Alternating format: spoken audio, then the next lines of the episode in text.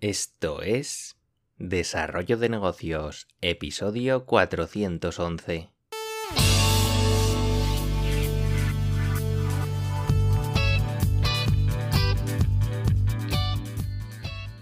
Muy buenos días, ¿qué tal? ¿Cómo estás? Bienvenido, bienvenida de nuevo al podcast Desarrollo de Negocios, el programa donde ya sabes, te hablamos de ideas, de casos, de estrategias, de oportunidades, de mentalidad, de todo aquello que puede ayudarte a crear y mejorar tus propios proyectos. Al otro lado del auricular ya lo sabes, Álvaro Flecha me puedes encontrar en álvaroflecha.com. Y hoy volvemos al tema de la psicología, al tema de la persuasión en el mundo de los negocios con una nueva idea interesante.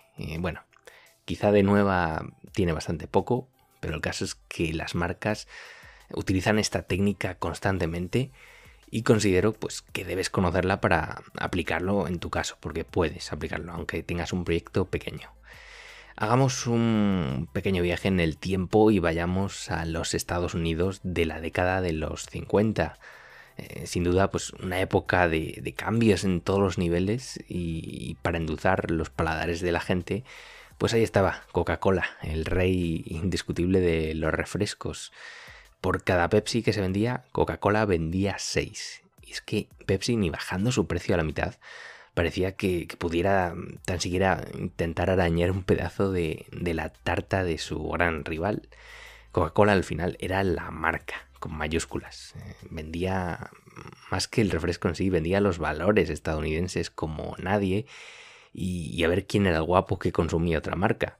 Y estando ya al borde del abismo, Pepsi contrató a un publicista llamado Alan Potash eh, para intentar hacer algo diferente, a ver si daban con otra fórmula nueva. Eh, desde luego, no sé si me gustaría estar en el pellejo de, de, Alan en ese momento, porque, claro, le estaban pidiendo casi un milagro. Pero bueno, el caso es que Alan consiguió hacer magia. Eh, su estrategia fue hacer algo que hasta entonces no se había hecho antes. Eh, dejar de hablar del producto y empezar a hablar del consumidor. Nada de mencionar cosas sobre la composición de la Pepsi, lo buena que era, lo, el precio tan bueno que tenía. Nada, tocaba hablar de las personas que pretendían que sujetasen la lata. Y Pepsi basándose en la juventud de la época, lanzó su campaña enfocada en lo que se llamaría la generación Pepsi. Con esta campaña trataban de convencer a las personas para comprar Pepsi no por el producto en sí, sino por aquello que representaba. Lo curioso es que entre las consignas de, su mensaje vendían el hecho de escapar de la sociedad de consumo precisamente comprando Pepsi, que bueno, cuanto menos es curioso que, que representasen eso. El caso es que la campaña pues caló entre el público y, en los siguientes años Pepsi logró recortar bastante cuota del mercado a Coca-Cola. No, no llegaron a ser líderes, ni mucho menos, pero sí que remontaron bastante.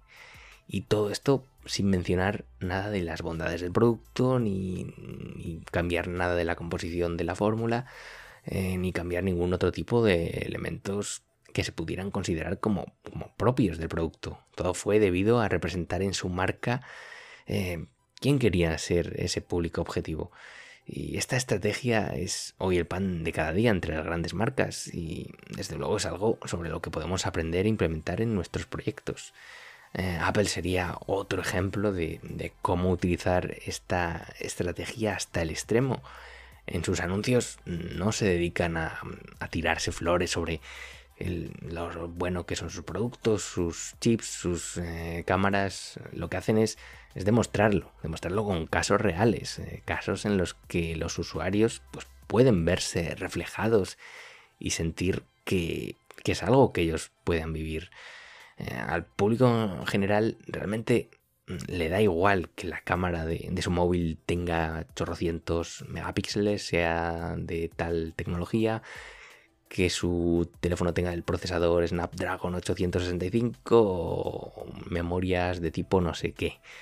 Quieren verse pues eh, utilizándolo, haciendo fotos chulas con sus amigos, eh, verse jugando con el teléfono, ver que todo funciona, ver que lo pasan bien, ver que pueden hacer eh, cosas, vamos, un estilo de vida, una serie de funcionalidades.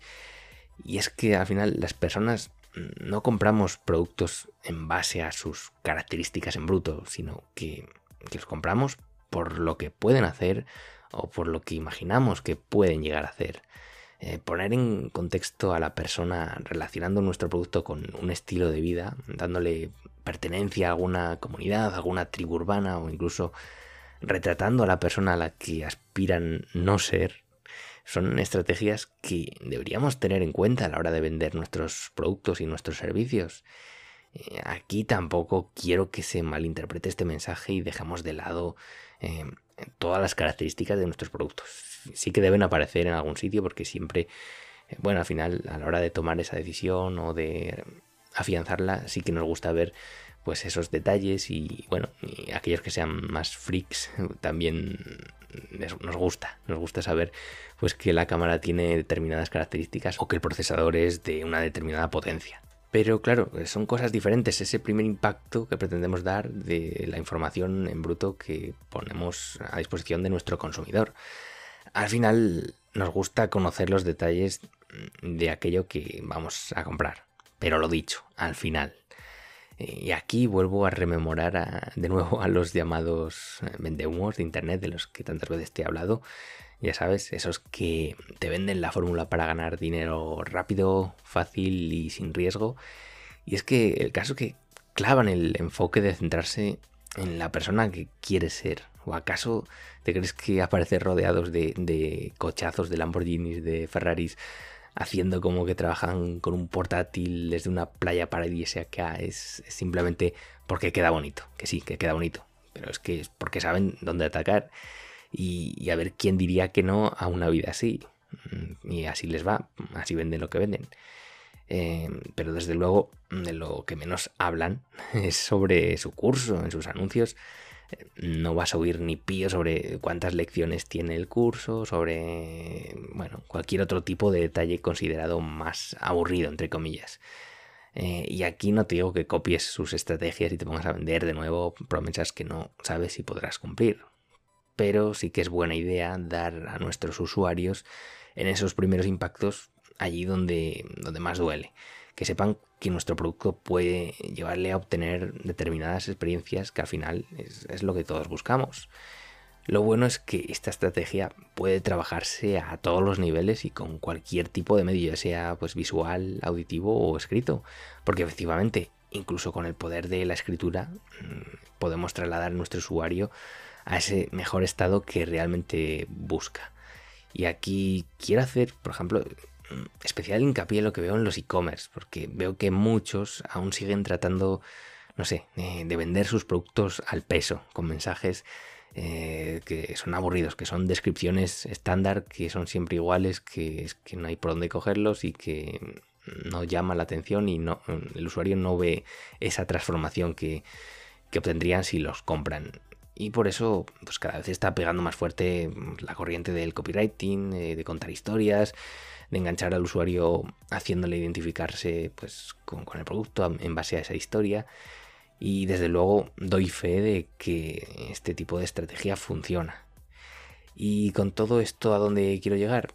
Pues a que le des una pensada a la forma en, la que vendes tus productos. Sitúa a tu buyer persona, pues eso, en el ojo del huracán y dale allí donde más duele. Asegúrate de que en tu mensaje evocas aquello que quiere ser y demuéstrale cómo con tu producto pues puede conseguirlo. Eh, con mensajes descriptivos escritos al estilo robot eh, no vamos a convencer a nadie, pero aún muchas empresas se empeñan en seguir este camino.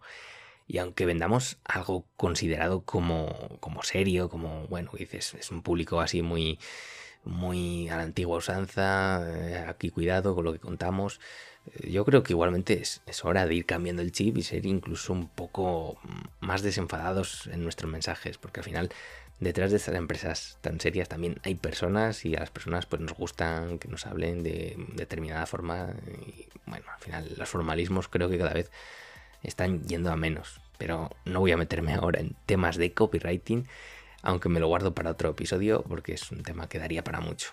Hoy simplemente pues quiero que te quedes con el mensaje de tener eso, a tu buyer personalmente, anotar cuáles son sus aspiraciones y ponerte a crear un mensaje en torno a cómo tu producto pues, puede conseguir llevarle hasta allí.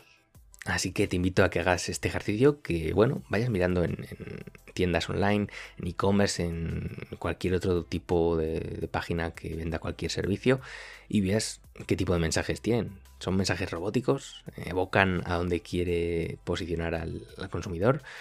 Y bueno, que en tu caso pues eh, también te lo trabajes y trates de darle este giro porque creo que es vital esta estrategia. Y poco más por hoy. Espero que te haya resultado interesante este asunto y si ha sido así, pues te agradezco esas valoraciones en Apple Podcasts, Spotify, Evox, donde sea y lo dicho. Nos escuchamos mañana con un nuevo episodio. Un saludo.